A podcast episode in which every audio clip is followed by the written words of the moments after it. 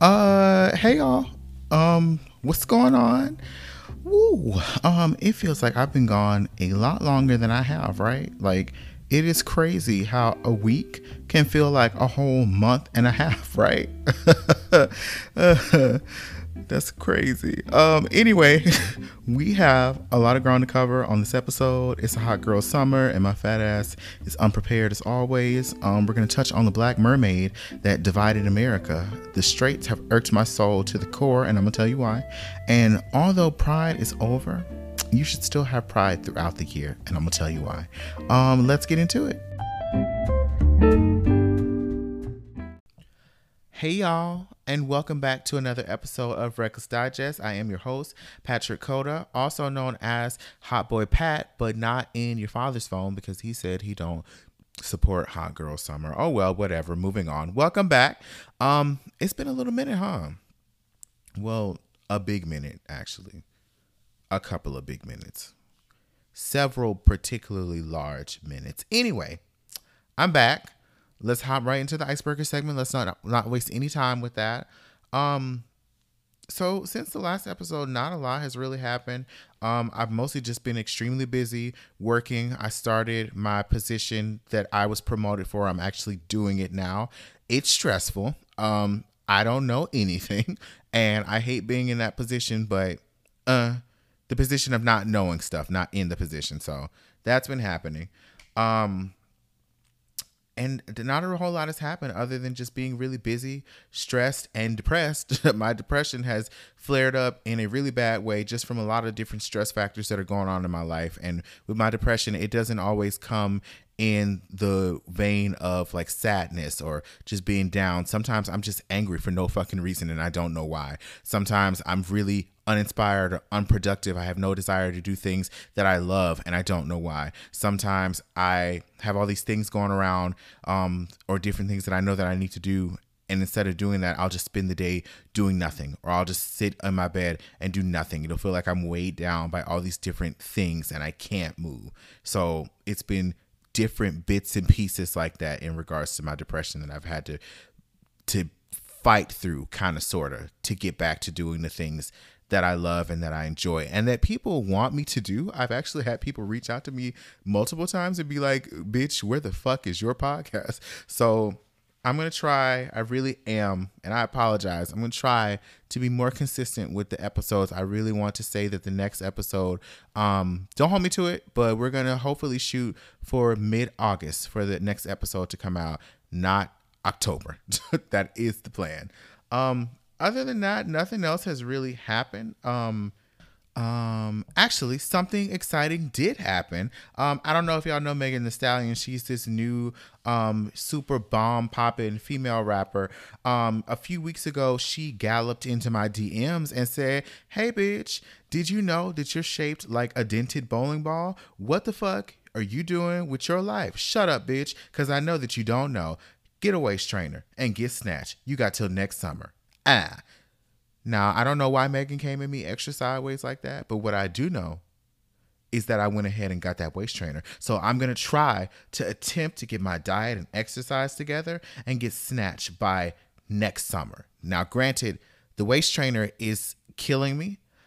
There's been several times where I've had to have somebody help me up from the couch because I can't physically move using the restroom in it is impossible. Bending down to get things into it, get things is next to impossible.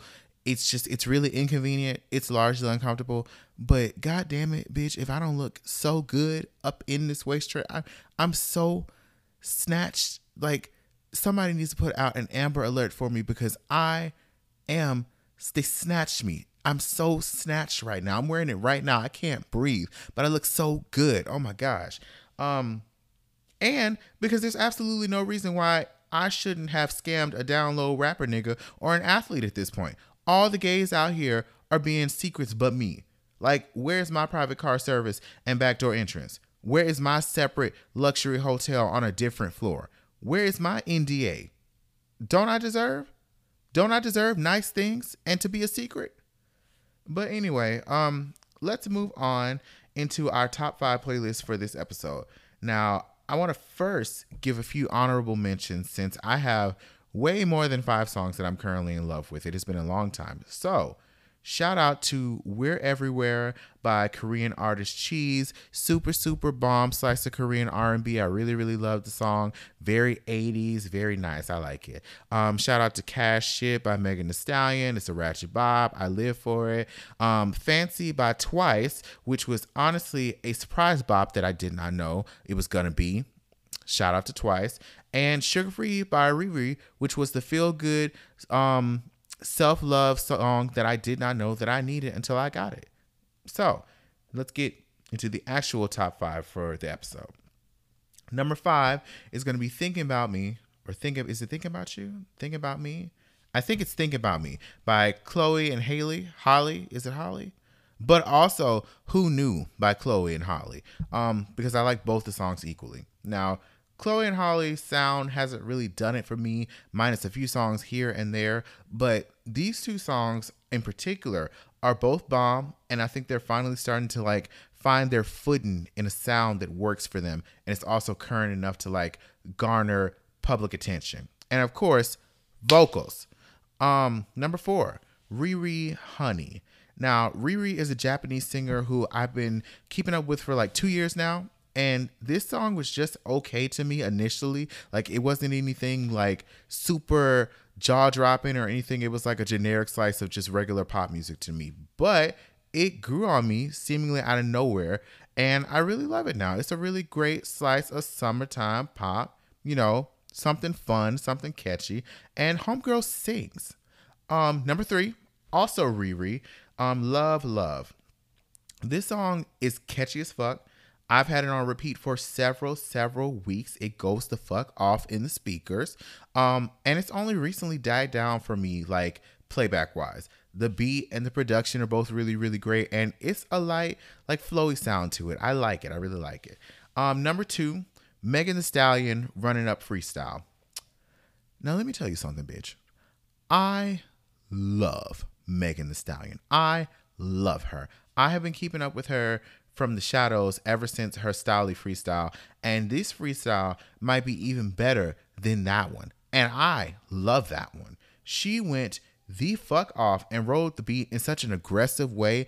And I loved it, especially because Megan, in regards to her lyrics, I really like that she writes her own stuff, but a lot of it can be a tad repetitive. So I really like that she was a little bit more what is the word I'm looking for? She was a little bit more lyrical with her delivery and her like wordplay and things like that. I enjoyed it. And number one, Megan Thee Stallion, Realer. Now, let me say this. While I love Megan Thee Stallion, I am not a fan of rap at all. There are exceptions, of course, but it doesn't find its way into my playlist regularly. I prefer stuff with more like melody, more melody focused music. Megan has infiltrated my whole everything. I have listened to this song more times than there are rolls on my body, and I am 90% roll. Again, the aggressiveness, the cockiness, the sexiness of it. It's all everything. That first say, nigga, automatically makes me want to fight. And I don't know why. I'd be ready to elbow imaginary bitches everywhere. It's I love the song. Also, if you haven't already, give Megan's um Fever EP a listen. Now, at the beginning, I was the slightest bit underwhelmed because all the songs seemed to basically be about the same thing, and I was like, "Damn, Megan, this is the this is the sixth song I done heard about shaking ass and disrespecting these niggas and tricking these niggas and drinking henny out the bottle. Can I get something with a little bit more lyrical depth?" But once I stepped back and approached it as what it's supposed to be, which is a fun record to get hype on during the summer. You're out at the club, you're getting ready to go out to the club. I was actually able to enjoy it a lot more, and it's pretty consistent and it's a fun record. But that's to do it for the top five playlist. As always, the links to the songs I mentioned here will all be in the description tab. And if you're listening on an app other than Anchor, Spotify, Google Podcasts, whatever, the links should be clickable to go ahead and give your ears an early Christmas present. You know, bless yourself. Let's go ahead and move on.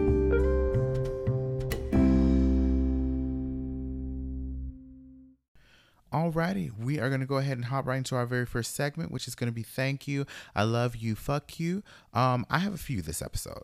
So, first, I want to start off by saying thank you to my previous coworker and work friend, who I'll abbreviate as MT for privacy reasons. Now, my girl no longer works at my job anymore, and even though I was blindsided in the process, and even though I know there's probably some underhanded, backwards fuck shit involving why my job did whatever they did, I'm glad that I had the opportunity to know and experience you for the time that I did you were one of the reasons why I even stayed at this job because I had all the plans to get the fuck up out this bitch. Um, but I didn't. And I wish you every bit of luck the universe can muster in your new life journey. And I'm going to miss you.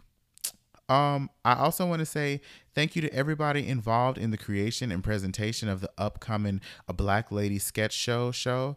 Um, just from the trailer alone, I saw Quinta, I saw Yvonne Orji and Issa Rae from Insecure. I saw Angela Bassett. I saw Laverne Cox, Tia Mowry, Patti LaBelle, and just a whole bunch more. A beautiful, glistening, glowing black woman full of talent. And on top of that, y'all had the nerve to have Megan be the background music. I don't think I have ever been so enamored by a trailer, and HBO is really trying to get me invested enough to pay that $14.99 a month. Now, I'm not gonna, but I'm sure gonna, you know, make that trailer pop that very first episode when it premieres. Oh, that's gonna pop. It's gonna go off because I'm gonna go ahead and get that um that free trial.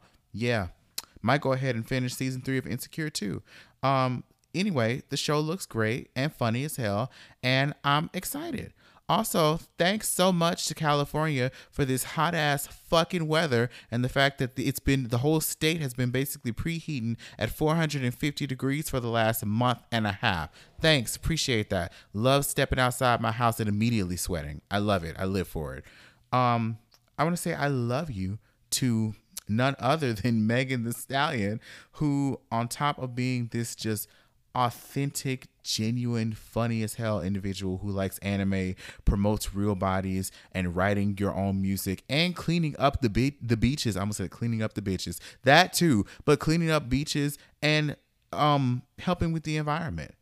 She has given me the strength to finally start putting these niggas under my feet where they're supposed to be. And she's amassed a movement around herself and her music so quickly and it's only based off of her music. And I'm so happy for her and ready to see what's next.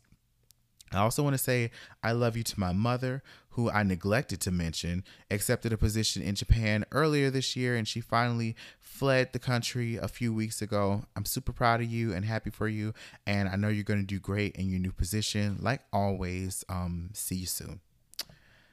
And now let's go ahead and move into the fuck yous. Um, so I want to give a quick drive-by fuck you to any and everybody who is mad about Holly Bailey being cast as Lord. I almost said in the Black Mermaid. that is not the name of the movie. Oh hell, it might as well be. But nah, being cast as Ariel in The Little Mermaid, I'm gonna save the entirety of what I have to say for talking points, but just know that you bitches can be mad, you can stay mad, you can die mad and you can pass that generational curse on to your next of kin so they can also be mad about it. You can hop in the grave right now with a frown on your face and I won't care. That's all I have for y'all right now.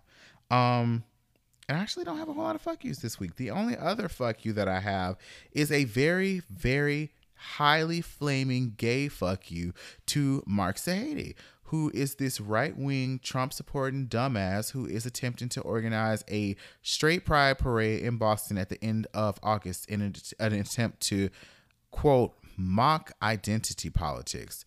Now, the article for this popped up in my news feed unexpectedly. And when I tell you, I've never been so ready to just fight. And I'm so glad that Megan Thee Stallion's music has been inserted into my life in the time that it has been because now I have all these bops, all these super, all this super popping music to beat a bitch's ass to. And in this moment, it fit so perfectly because I instantly wanted to throw elbows at a bitch's upper lip because why? What is the point, straight people? What what was the reason? Like I I just oh I don't understand and it's really it's really frustrating and upsetting. I just I would just like to know a valid reason for why because mocking identity politics is just it's it's a stupid reason to me and it's frustrating in the same way that whenever February comes around and I have to hear about why White History Month isn't a thing and how it'd be racist if there was a white entertainment television, which I'm not even going to get into in this episode because this fuck you will turn into something else, fucking around with y'all dumbasses. Whether you agree with Pride Month and Pride parades or not, they serve a purpose, an actual purpose. Now, I don't even go to pride parades because it's not particularly my scene. Um, it's too many damn people around. I just it's it's not for me. However, even in that same vein, I still know that it's meant to celebrate gay, lesbian, bi, trans, and queer people in a safe space within a world that is inherently not safe for them. It's meant to celebrate the fact that they're able to experience that moment in that safe space because they are alive, period. Like, do you know how many LGBT, LGBT people don't even make it out of their teens because of the bullying they experience in this country and in the world? Like, do you know how much higher suicide rates are for LGBT youth and adults? Like, I feel like I've talked about this before. I think I talked about this whenever I mentioned Dwyane Wade's son. Like, I've legit been bullied my entire life as a result of being gay. I remember high school being absolute hell because of it. It was so bad that I can't even remember a lot of it because I blocked out so much mentally. Like my first year of community college, I distinctly remember because unfortunately I can't I, I can't block out all of it. I distinctly remember being taunted damn near every single day. Like notes being left side uh, left outside of my door. Well, technically the dumbasses left it on the door next to mine, which was hilarious. Um, people randomly yelling at me as I walked to class and taunting me. Somebody threw a whole fucking styrofoam cup with liquid in it in my direction that almost hit me while I was just walking to class. And at one point, I remember being in a parking lot surrounded by like 15 football players who taunted me and said all these horrible, terrible things about me as I was walking to a performance because I majored in music in community college. And at one point, I, at that point, I remember thinking that that was the day that I was going to get gay bashed. Like, I was like, these people are going to beat my ass. This is the day that I'm going to, you know, get beat the fuck up just because I'm gay. So, gay pride is for people like me, people who've decided to wake up and be not only black in this world, but also have the gall to be gay um, people who've decided to keep breathing, even though people hate them simply because they are breathing. So, for you, in your case, what is the point, straight people? What are you celebrating in particular? What are you proud of? The fact that all the laws that denigrate, abuse, and repress people in this country and the world are signed and officiated largely by by y'all. The fact that y'all have weaponized almost every religion in the world. Explain to me help me to understand. And I've seen a lot of people trying to justify this by listing all these different reasons straight people or these different ways that straight people are, are bullied for being straight.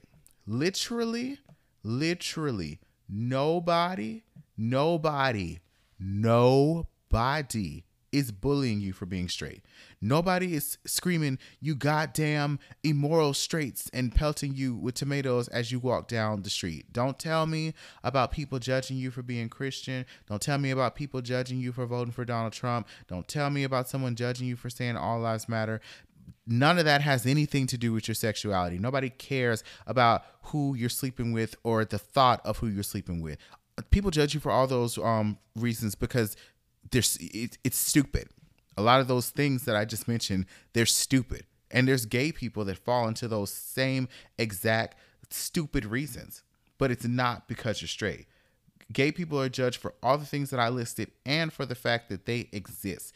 Nobody's judging straight people for just existing. And in a world where you can travel freely, where whole countries don't have bans on heterosexuality, where you are the majority in population, media, politics, and any other form of anything, it honestly just feels like straight people are throwing a tantrum and saying, well, what about me and my needs? And instead of y'all niggas adding to the conversation and making the necessary steps in society and legislation for us to get to a point where at the question, why does there need to be a gay pride, is valid.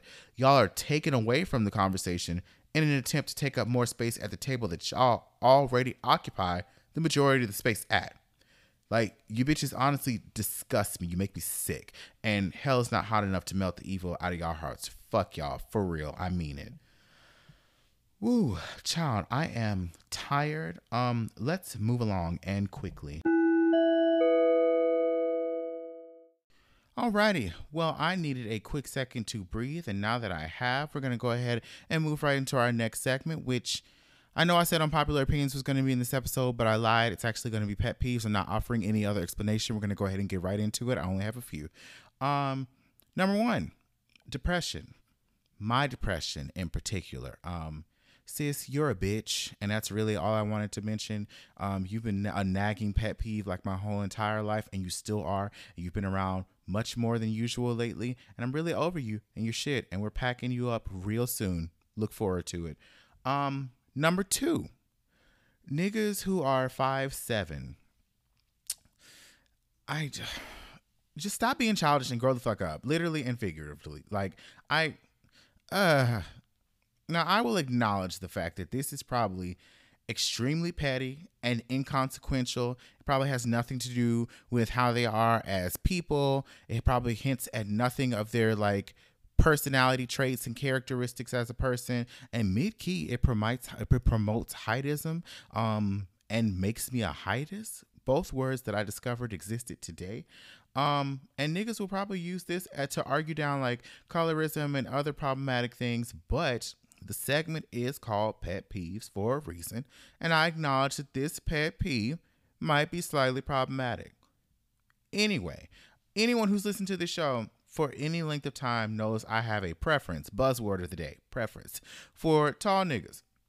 Now, it doesn't have to necessarily be like a super tall guy. Now, granted, I do like, you know, the aesthetics of dating like a tall ass, like moving, living, breathing tree or a black baby giraffe. It's attractive to me. But I'm 5'8, which is about an inch under the national average for men. I'm not even saying you got to be like 6'2, but it'd be bomb if you were like like 5'9 or 5'10 or hell, you could be like 5'8 and a half. Just be taller than me. But I feel like niggas that are five seven are that height to like purposely taunt me. Like my heart drops every time I see a cute guy on Plenty of Fish, and then I check his height and it's five seven. Granted, this probably wouldn't be a noticeable difference in height in person, and like I said, probably doesn't play into like their personality or their characteristics as a person. However, I see it on your profile, so bitch, now I know that you're shorter than me, and it makes me feel some type of way. And like it's not necessarily that I won't date short men because I have dated somebody that's shorter than me in the past and that nigga was trash. And maybe this is why I have a slight bias against short men and why I sometimes say that short men are nine times out of 10 trash because they're shorter to the ground and closer to hell. But it's not all of them. And for me, I just feel like with all the trash niggas that I've come across in my years, once I find the one that I want to be with, I think I deserve to be able to look up to him, figuratively and literally. And I will allow y'all to be mad in peace if you choose. Um, number three, straight niggas.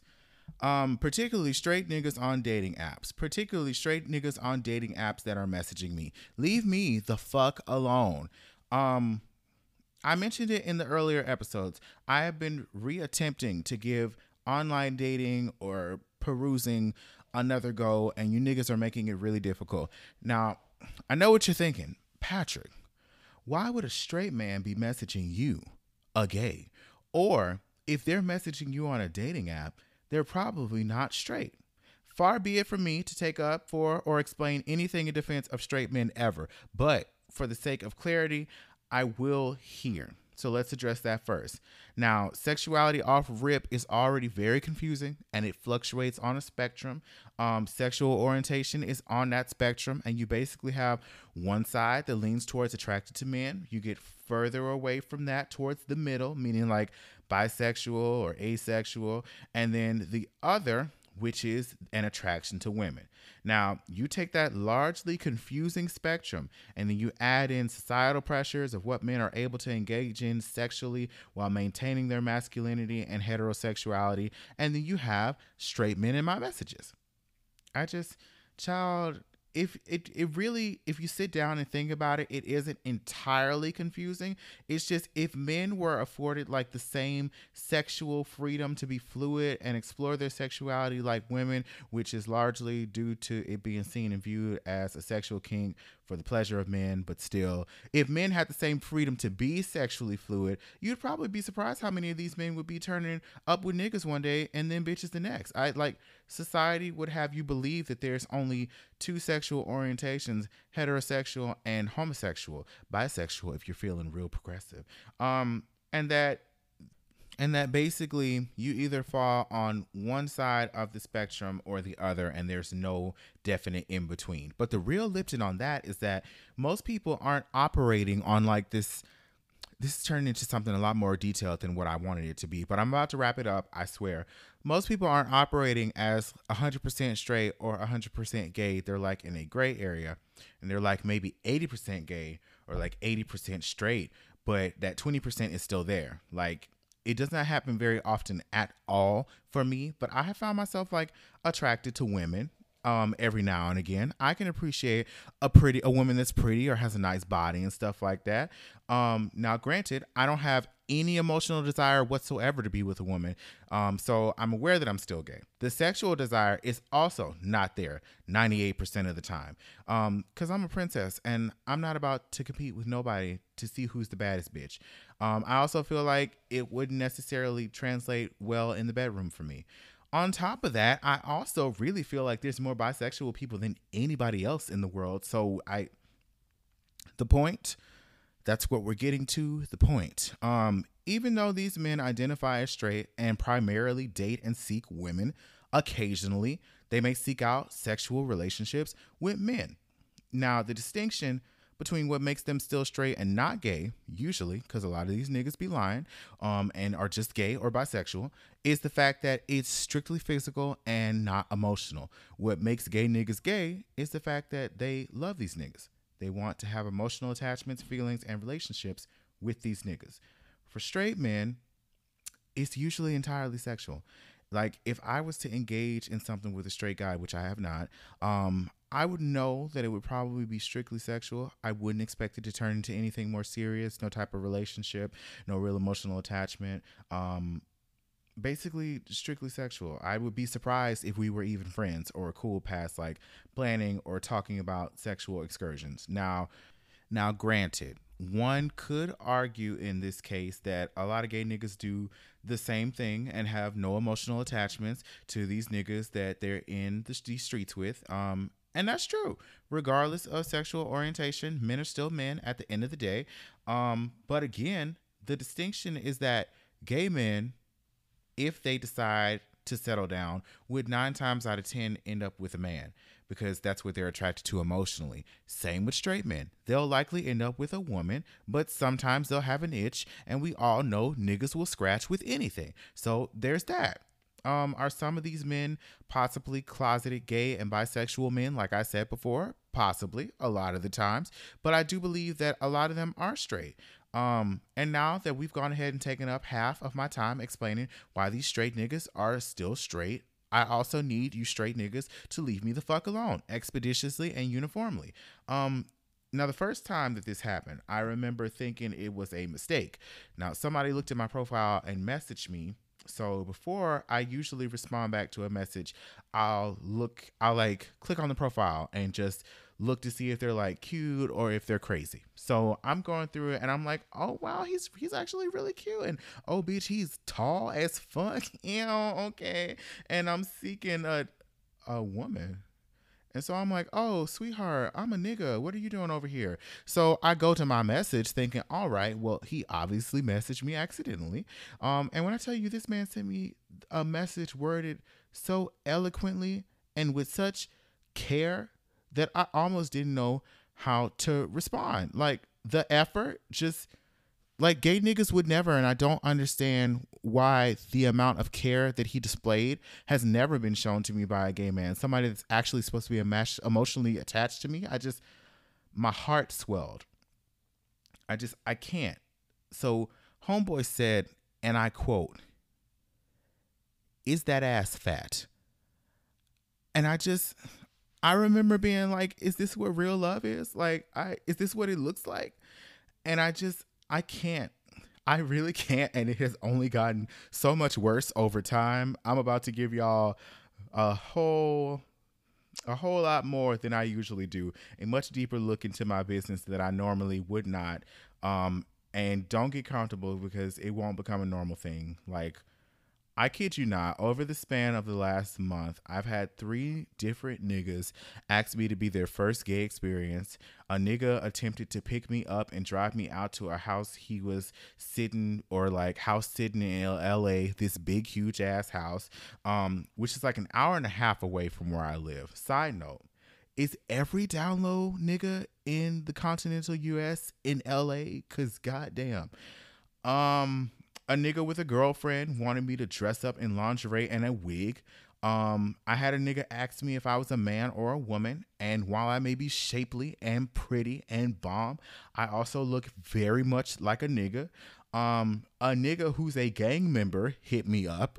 Um, and I nigga, I even had a nigga from prison reach out to me and ask me if I was willing to date a nigga in jail. in jail.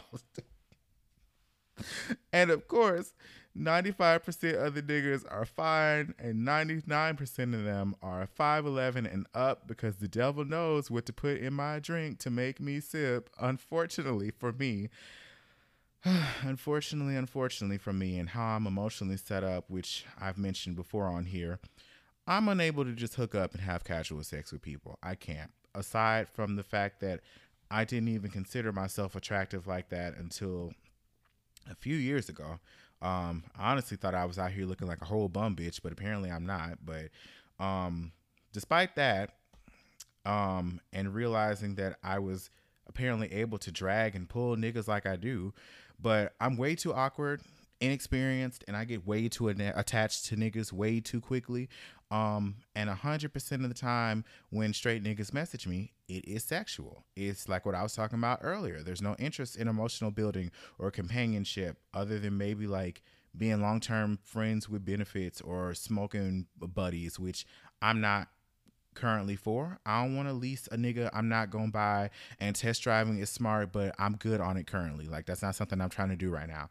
Um and they're literally just trying to fuck. That's it. And like, if I was able to disconnect emotionally and just fuck on these niggas, then I would probably have no issue. I would probably be enjoying the fact that all these straight niggas are in my inbox because a lot of them are fine and a lot of them are tall. Like it's there's so many of them that are really attractive and fine. It's not like a bunch of like ugly ass, creepy ass straight guys. They've all been fine um, I could really have my hot girl summer like everybody else. I could be out here really enjoying and living my best life. And I've expressed this too on here as well about having like slight regrets on whether I'm wasting my youth and my 20s by not dating and being more free sexually. But I know I'm not gonna. I know I'm not gonna do that. I just I I can talk about it all day. I just know that I'm not gonna be. I, I'm not gonna be that person. I already know. So in closing, straight men, um, I need y'all to start engaging more with the women in your life. I'm not interested in being your gay first. I'm not interested in being your smoke homie. I'm not trying to come see you in East LA. I'm not driving to LA, period. Um, I'm not sneaking in through the back entrance to see you while your girlfriend is at her mother's house. No, I am not a woman. No, I will not bust it open, as you say, for a real nigga. And no, I'm not accepting the charges and putting $20 on a collect call so you can talk nasty to me on the phone and have it recorded for everybody in administration to hear. Absolutely not. Leave me the fuck alone. Thanks. Um that was a lot. And let's go ahead and just hop right into our next segment. Let's keep it going. Alrighty, we are on to the next. Um, this next segment, it's actually been quite a while since we've had it on the show, but due to a surprising amount of popular demand, I've decided to revive Pacific Rim. Um, I'm gonna do the best that I can with this because, woo lord, um, let's go ahead and get into it. Um, to start, Itzy's most recent comeback, Itzy being the new rookie girl group from JYP, it was, I'm trying to be nice. It was not for me, I will say. I could see how it would be catchy. And I do like the main dancer. She has a lot of charisma. She's a really good dancer, but the song itself, um, to me, it's trash. And I really don't like where K-pop is going with this really like talk sing type of thing. It really irks me. I get the selling point of it because like I said, it gets stuck in your head. It's really catchy, all this other stuff, but I don't personally like it. It's not for me. Um, moving on to somebody else who also does a whole lot of talk singing. Um, Twice's most recent comebacks, Fancy on Korean soil and then Breakthrough on Japanese soil, are both bops. Um, and I'm honestly surprised because I have legit liked none of their comebacks. Um, not I don't think I liked any of them for the entirety of like 2018, and they've all seemed like rushed and like twice is hurrying to try to keep their same momentum in Korea, even though they have no legit competition domestically.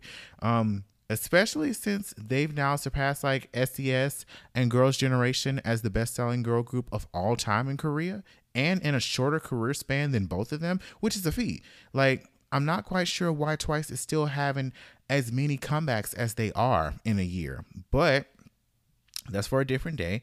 I think the last song that I really liked from them was Heart Shaker, way, way back towards the end of 2017. So I, was surprised that I liked not only one, but two Twice comebacks back to back. Now, Fancy and Breakthrough are both really like catchy slices of like electro pop, with Breakthrough being a little more choppy and poppy with a kind of 80s ish sound with the synths. Um, both songs are good. I still need to listen to one of their Japanese albums. The Fancy mini album, though, oh girl, absolutely not. I tried. I really did. Fancy is the best and only good song on there, in my opinion. Um, next, my girls Red Velvet finally made a comeback, and it was a mess again. Um, like my heart is just breaking currently as I say this. Like, I don't know if you can hear it. I don't know if the audio is clipping because the sound of my heart is just like glass on the floor. So, Red Velvet had a comeback back in June on the 19th with Zimzalabim, the title track from their mini album, the Rive or the Reve Festival Day One. Now, I had reservations about this because I was still very, very raw from the Really Bad Boy era. Now, don't get me wrong, Really Bad Boy has grown on me a lot, and I actually like that song now. And the mini album is still their best one, in my opinion. But when I first heard that song, I thought it was a fucking mess. I couldn't even go back and listen to it again because it was so all over the place. So when SM started teasing the comeback and releasing audio teasers for the songs on the album, I was like, I don't know. Um, and when the video teaser came out, I was like, I don't know. And I already had a nagging feeling that I was not gonna like it. And then the actual came out, the actual video came out, and girl, it just it was just such a mess. I just on the plus side, I did like the video. It was visually stunning. I like the special effects, and I feel like it fit the weird, quirky aesthetic that Red Velvet is usually trying to go for. Um, on the not so plus side, um, on the minus side, video, um, while visually stunning, I feel like there was it was a mess. Honestly, it was just a mess. While visually stunning and while I liked the special effects, I also feel like it was all over the place. It was disjointed and it really kind of reminded me of like Mario Kart 8 on the Switch or on the Wii U and how it was graphically stunning. It was a beautiful game, but there was also so much going on, so much stuff going on on the screen at the same time that it was really appreciate it was really hard to appreciate or take in everything that was happening because there was so much. The song has grown on me. Um, when I first heard it, I was just disappointed all you know all across the board. I just I hated it from the very first overzealous zimzalabim, um, and that lazy ass chorus breakdown, which really made me mad initially because it was like filling up a balloon halfway and then just letting all the air out. It was extremely anticlimactic, but it's grown on me now. Now, I read somewhere that they've been sitting on this song or have been sitting on this song since before Russian Roulette came out in 2016. And honestly, I can see it, but I can also hear it. Like, it really reminds me of what SM did um, a couple of years ago, throwing songs that they had been holding on to for years that did sound dated on FX's Four Walls mini album. And it was a mess. It's just, it's underwhelming as a title track and it's all over the place. Um, the non-standardness of the structure of the song really reminds me of "I Got a Boy" in that that song was also all over the place. The drops and the changes um, happen in places that you don't expect, and sometimes that works, and sometimes it does not. But again, the song has grown on me after several, several listens, and it's not terrible but it definitely is towards the bottom of my favorite Red Velvet title tracks.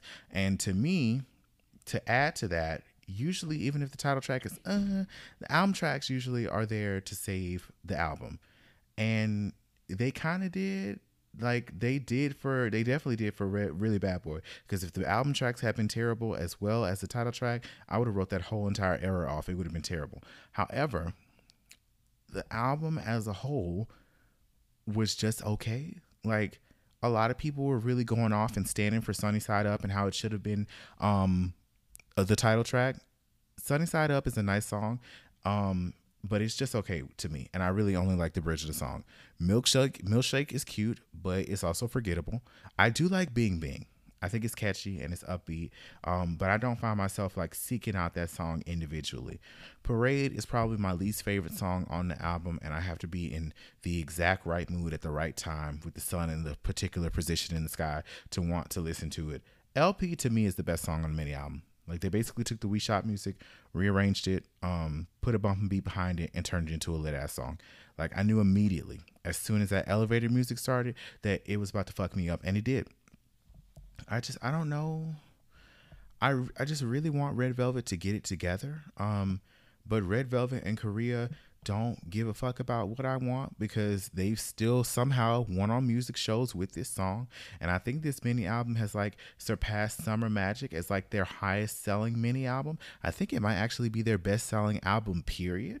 Um, individually, not including like repackages. So that honestly surprised me because Zimzalabim did not do great on charts. It was like number two on Melon for all of a few hours after it was released, and then it was out of the top five within a few hours, and then out of the top 10 within a few days. But I don't know. I guess that just means that the general public didn't really care for it, but their fan base is still fairly strong and continuing to grow, which I think is a good thing, especially because as Red Velvet get closer and closer to the seven year mark, which usually ruins girl groups and boy groups alike. I feel like they're going to need continued support from their fan base, especially as SM tries to probably phase them out with a new girl group in the coming years. So I, I do want to say slight, slightest, smallest shout out to SM for their promotion game this comeback cycle. I have no idea why it was this song as a hill that they decided to die on,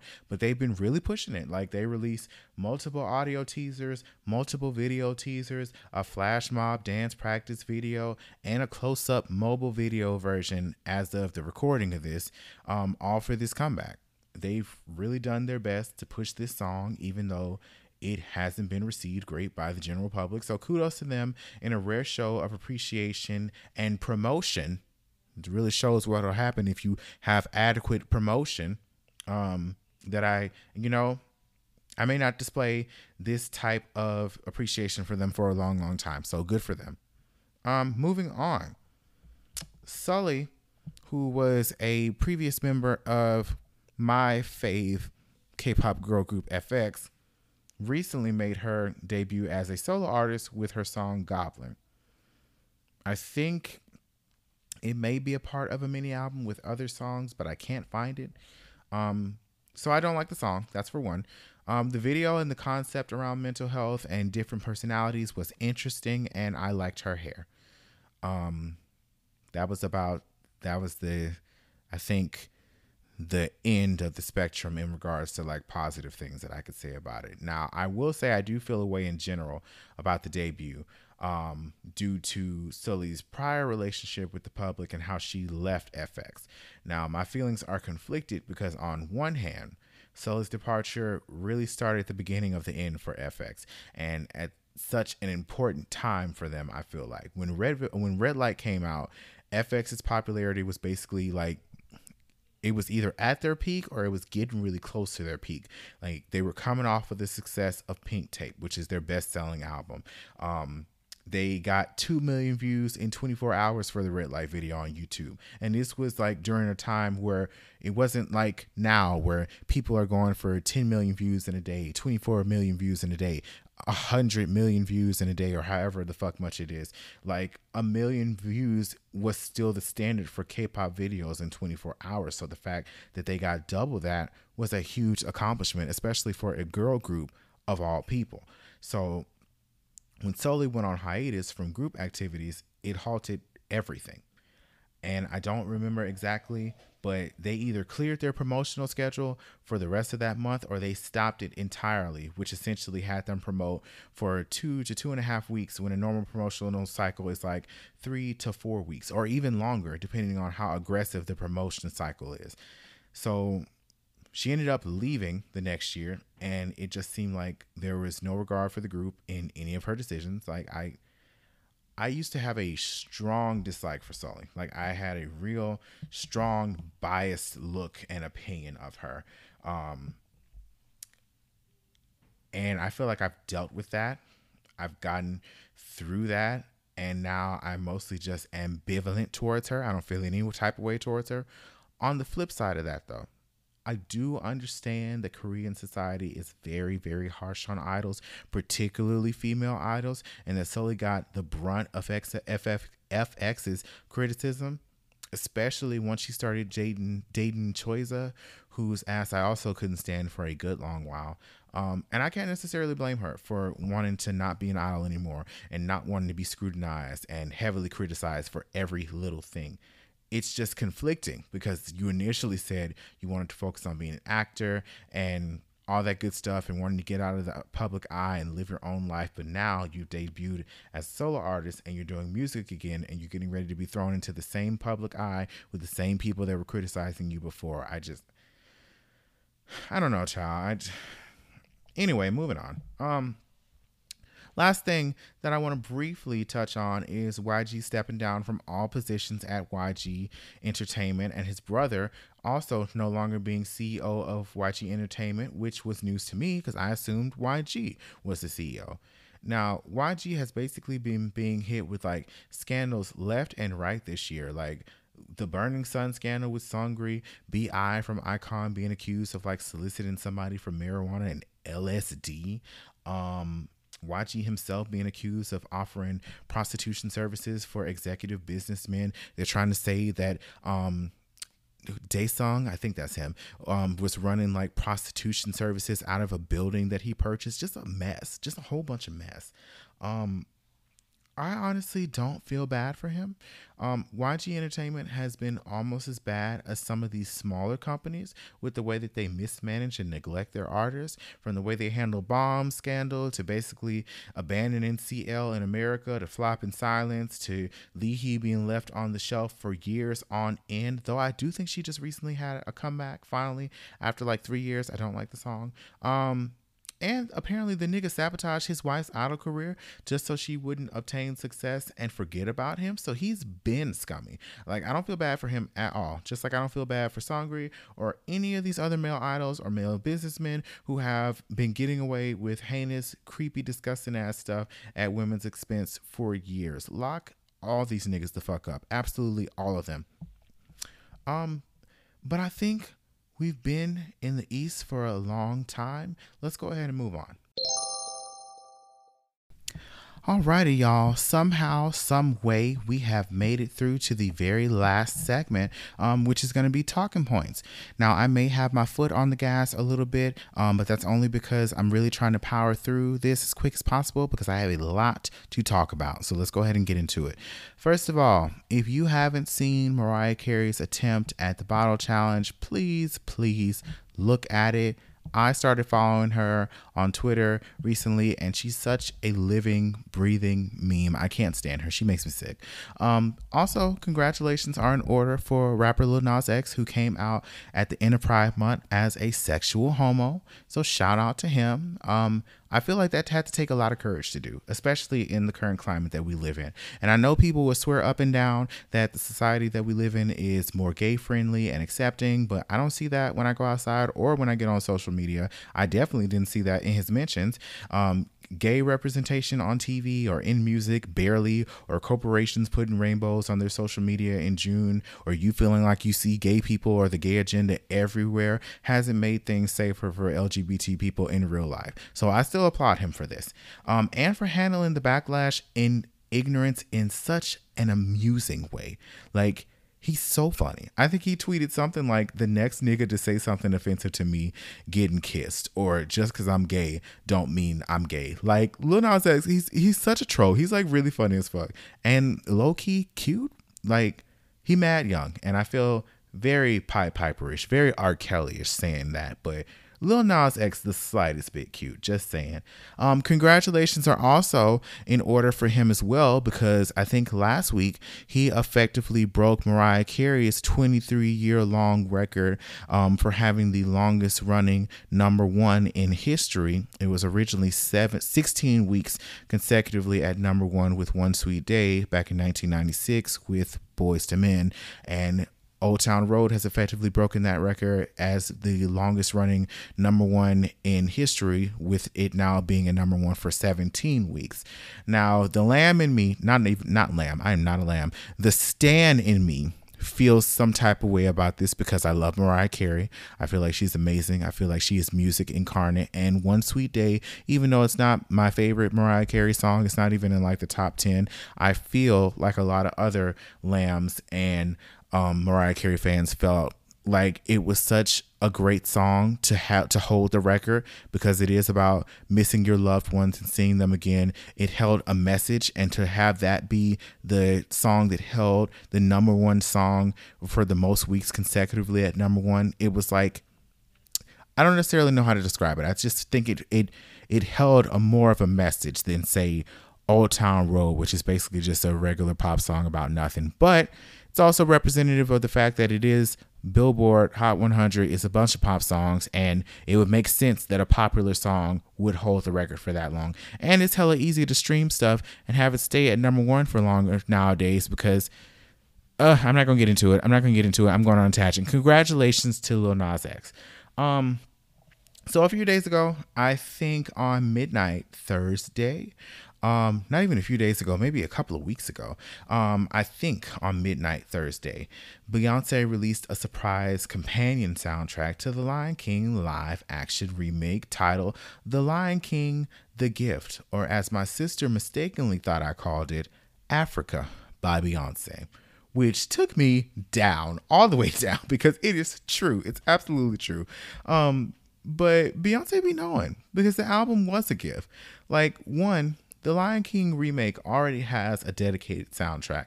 So this was wholly unnecessary. And Beyonce was like, but I'm to do it anyway. And I haven't listened to the full thing yet, but the large majority that I have listened to was good. Like, it's rooted in like African sounds and Afro pop music and, you know, spoken interludes from different points in the actual movie. And while Beyonce is at the forefront of a lot of the album, it also features like a lot of talented African artists and musicians, which I think helps to push the authenticity of the album. I just, every time Beyonce does anything, I just have to take an introspective moment and be like, I am just so goddamn lazy and undisciplined damn, just look at Beyonce. I live. I honestly live and breathe. Um, moving forward, I was going to talk about ASAP Rocky, but I really don't care to. Y'all can look up why he got arrested in Sweden, which in truth is ridiculous and unjust. But you can also look up the things that he said about Black Lives Matter and the situation in Ferguson a few years ago, or the stuff he said about dark skinned black women to see why I and several other black people are just not jumping up to advocate for him. Um, I think he recently got out of jail, at least currently, pending like I don't know if he's gonna go back for trial or whatever. I don't know. I know that he's out. He's no longer in the street in the sweet Swedish prison. So straight black men, I feel like y'all got this. You can handle this for the duration. I leave it in your hands. You and Donald Trump. Help your brother. Um, moving on. So sometime I don't even know when. It was several weeks ago, I think. I believe um Atlantean that kind of make it that kind of makes it sound like he's from Atlantis.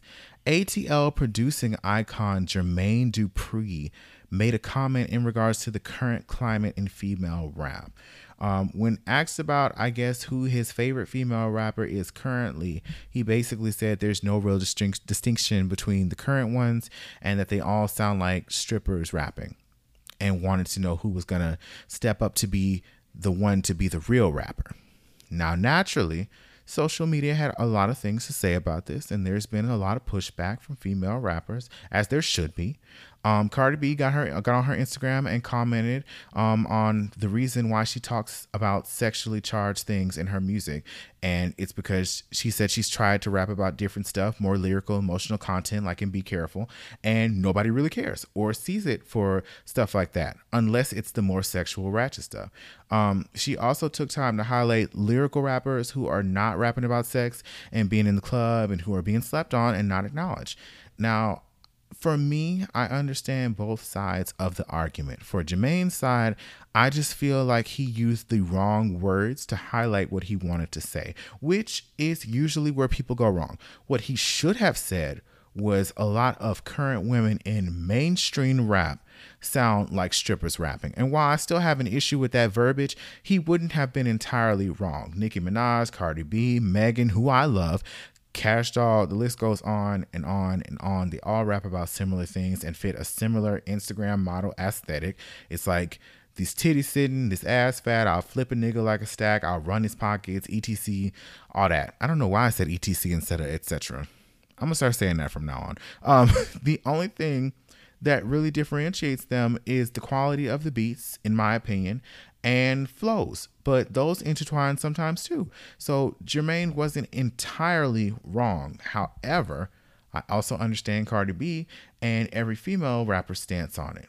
One, niggas rap about the same things too all the time. And while the question might not have been about male rappers, his answer still came across as tone deaf when all the current niggas in the rap game rap about is selling drugs or how they used to sell drugs, killing other black people, fucking and disrespecting women, and how much money they got. That's legit it.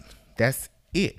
And yeah, you do have people in that spectrum of rappers who are able to talk about, you know, similar stuff, but also branch out into deeper topics like a J. Cole or like a Kendrick Lamar. But I also feel like that's because men are allowed a space that women are not in regards to operating outside of just their sex. With women, as much as they're chastised, judged, and bashed for being sexual in their music, it's also expected and it's one of the only lanes they're given in regards to promotion on a bigger platform. If you're not out here shaped like an hourglass and thick as fuck, men don't want to watch your videos. If you're not on records talking about how you're the baddest bitch to ever do it, women and gay men don't want to watch your your videos or listen to your music.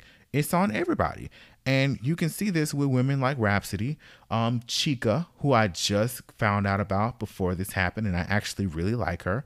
Um, Tierra Whack and Noname, all these women who kind of go against the grain, who offer something different to the mix. I could also mix in how they're all dark skinned women, but I'm gonna just leave that alone because that's a whole different conversation, whole different discussion. Um, I've also received my fill on comment on colorism commentary just from the Chris Brown controversy alone. So I'm I'm good with just leaving that part alone. So yeah, Jermaine, wording is important, verbiage is important. Be specific. Being specific allows you to close the amount of space that people have to misunderstand you. It's really important. Just saying.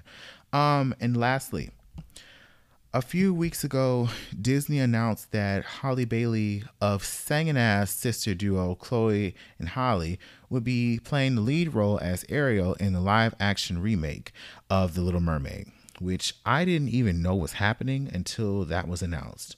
Like, honestly, I was surprised, but pleasantly. Halle has a beautiful voice, and you can hear the classical training in it when she sings, and the control as well. Both of her and her singing ass sisters, they they just be singing. Both her and her sister be singing. So I assumed there was going to be backlash from the cast from the casting because black, but the level of backlash I was not prepared for.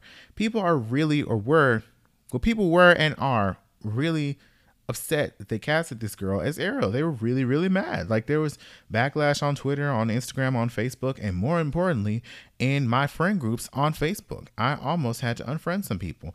Um, people had hashtag not my Ariel trending on Twitter. Somebody made a Facebook group called Christians Against the Little Mermaid that had over a hundred thousand people in it. Um, little side note on that, I and several other black people successfully infiltrated that group and turned it upside down in a matter of days before they effectively purged all of the black people out as a collective. But before that, every single manner of insensitive, racist mess you could think of that has or hasn't been said or done was in that group. It was disgusting, but it was also warm because as a black person, I've seen all that already. Now, I, I, I just I wish people would troll better. Now, I want to discuss people's varying issues with the casting, but I also want to talk about something LovelyTi, who's a very popular YouTube and social commenter on YouTube, said in one of her videos that kind of presented it in a way that I had not thought of. So, she made a comparison with the casting of one of the characters named Shauna in the Jem and the Holograms live action movie a few years back, which I don't even remember happening. Um, and the controversy that was around the casting that they did of a lighter skinned, racially ambiguous, ambiguous woman to play um, Shana when Shana was originally darker skinned in the cartoon. And while I did roll my eyes the slightest at the comparison, I did get her point, and I can understand the viewpoint of people who wanted to see a live action red-headed um, white Ariel. I get it. It'd be like if they did a live action remake of Spirited Away. Please don't. Please stay far away from Studio Ghibli movies, Hollywood. Um, and suddenly Chihiro was white. Um, or suddenly Chihiro was black. However, my understanding kind of sort of fizzled out shortly after that because sadly enough, I could definitely see Hollywood getting their hands on Chihiro and making her white because Hollywood already has a history of whitewashing characters and still putting out the material, even if it's terrible. Like, were y'all mad when Hollywood made Goku some white ass bro dude in the Dragon Ball Evolution um video the video movie, which was terrible? Um, were y'all mad when Hollywood took all the people of color in Avatar The Last Airbender and made them white for the movie, which was fucking terrible. Were y'all mad when Hollywood decided to take um, a largely majority white cast and insert them into Gods of War? What is it? Not Gods of War, Gods of Egypt, or some other horrible ass movie that was also set in Egypt called Exodus Gods and Kings, even though Egypt was like a largely mixed of mix of race and ethnicities at that time. Were y'all mad about that? Were y'all upset when Jake Gyllenhaal played as um, Prince of Persia? Hell, were y'all mad when Elizabeth Taylor's ass played Cleopatra? No. So I'm expected in this instance to give a fuck about y'all being mad about this. Am I supposed to care? Because it happened to one of y'all's white faves, it's an issue. To you. Anyway, I want to address two other complaints that I have seen people making um, in regards to people saying, well, what if we took Tiana or T'Challa from Black Panther? I don't know if I'm pronouncing his name right, and made them white. First of all, I'm tired of seeing this dumbass, weak ass argument, but here's the difference. One, T'Challa's story is intricately tied in him being a black African, because y'all love to throw white Africans out whenever you can. You love to mention them. Um, living in an uncolonized Africa it would make no sense for him to be played by a white person because his character has ties to both blackness and his country. And I've been seeing a lot of mention on how Ariel is Danish and based on Danish folklore as a way to imply that her story is tied to her culture and she couldn't be anything but white. Girl, one, the original author doesn't even make mention of race or ethnicity in the original story. Y'all don't even know the subject matter. Two, 80% of y'all didn't even know the story is based off Danish folklore, folklore until you looked it up online or until you saw somebody else say it online. Why is that? Because in the Disney film, None of that was highlighted or tied to Ariel's character at all. And in Tiana's case, if y'all casted a white person to play her, um, people would be mad because she's legit the only black princess. And she wasn't even black for half of the film. But whatever. Ariel is one of several white princesses that y'all will still have to get your representation from. What is the problem? Another another ignorant argument that I've seen is Hollywood is pandering to black people and they don't actually care about representation and also that black people should stop appropriating white culture, all right girl, and create original characters instead of essentially putting a black face on an established right, white one. Now, do I believe Hollywood is pandering to black people with this? Girl, absolutely. Of course. What? Um just like they're pandering to everybody child, Hollywood doesn't care about anybody. You're to tell me that Hollywood hasn't been pandering to white people for decades by putting them in roles in places in civilization where they wouldn't normally occur and it isn't pandering. Also, I agree that it'd be better for black people to create more original characters than just tacking them onto white ones. However, that's hard to do when one, anytime black characters are created, added, or included in anything any form of media, people see it as some type of political statement, affirmative action, or identity politics, as if black people don't just exist in any capacity outside of slavery and Jim Crow. Jim Crow. And two, black characters, a large majority of the time, aren't seen as feasible and something that executives want to put money behind to support and push, which would make it extremely difficult to create said characters. And a lot don't say it, but I know people see black movies and content come out and legit be like, that's that black shit, or it's a black person movie, and they won't go see it. Not gonna lie though, I do say sometimes that seems like a movie for white people. Um, but I watch whatever I like, regardless of who it's originally intended for. However, everybody isn't like that. So taking black characters and sliding them on characters with established fan bases, as slimy as you may think it is, is the easiest way to attempt to drag a profit out of it without full on alienating their current fan base. So that's that on that for me.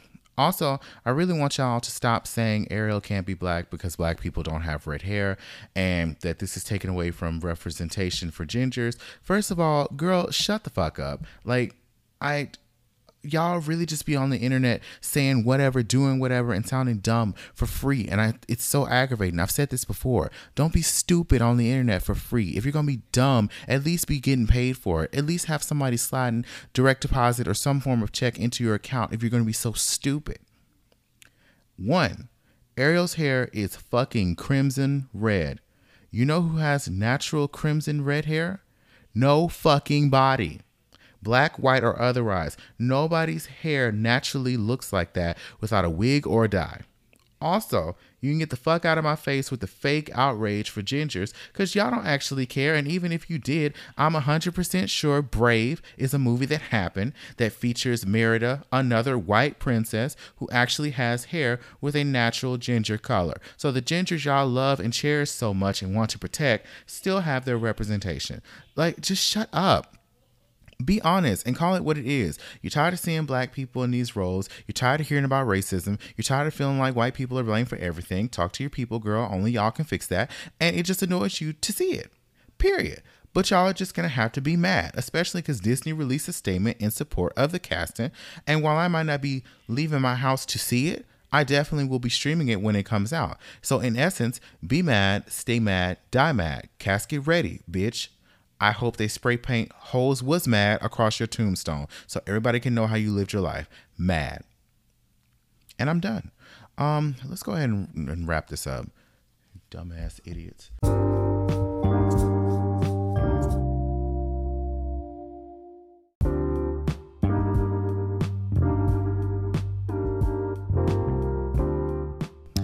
Right, y'all, we have effectively made it to the end of the show. I wanted to say thank you for tuning into another episode of Reckless Digest. Um, it has been a really, really long time since my last episode, and I really appreciate any and everybody who actually reached out in the span of my hiatus to ask where the next episode was, to see what was going on with it. Even if I told you to mind your goddamn business, I really appreciate y'all for attempting to hold me to task. The next episode I want to say is going to be out no later than August 19th. Um, I'm going to try to start holding myself to a semi schedule just so that I don't get bogged down with life and my depression and have to take another hiatus. Also, I would like for the things that I talk about to preferably happen in the same month so that they're a little bit more fresh. So, we're going to try to get this on like a bi weekly schedule. Like, so two shows a month or once every two weeks. That's the plan. So, look forward to it also, really quick, I want to say rest in peace to all of the victims affected in the El Paso shooting and the Dayton, Ohio shooting. I think that's where it happened. There were two huge mass shootings, not even 24 hours apart. This country is scary. And the amount of people that I see trying to gloss over this and not make it a gun issue, I just that's something completely different. I don't have time in this closing to talk about it. Um, but anyway, thank y'all again for listening. If you haven't already, be sure to download the podcast episode if you're listening on a platform outside of Anchor, if you're listening on Spotify, Google Podcasts, anything like that. Be sure to download the episode. That's how I track my listens, and you can delete it right afterwards. Um, and until next time, um, my contact list look like the yellow pages. I do not say these niggas' names. I remember faces, and I ain't fucked you in a minute. Why you still claiming? But if you ever hit, wait, give me the mic back. Wait.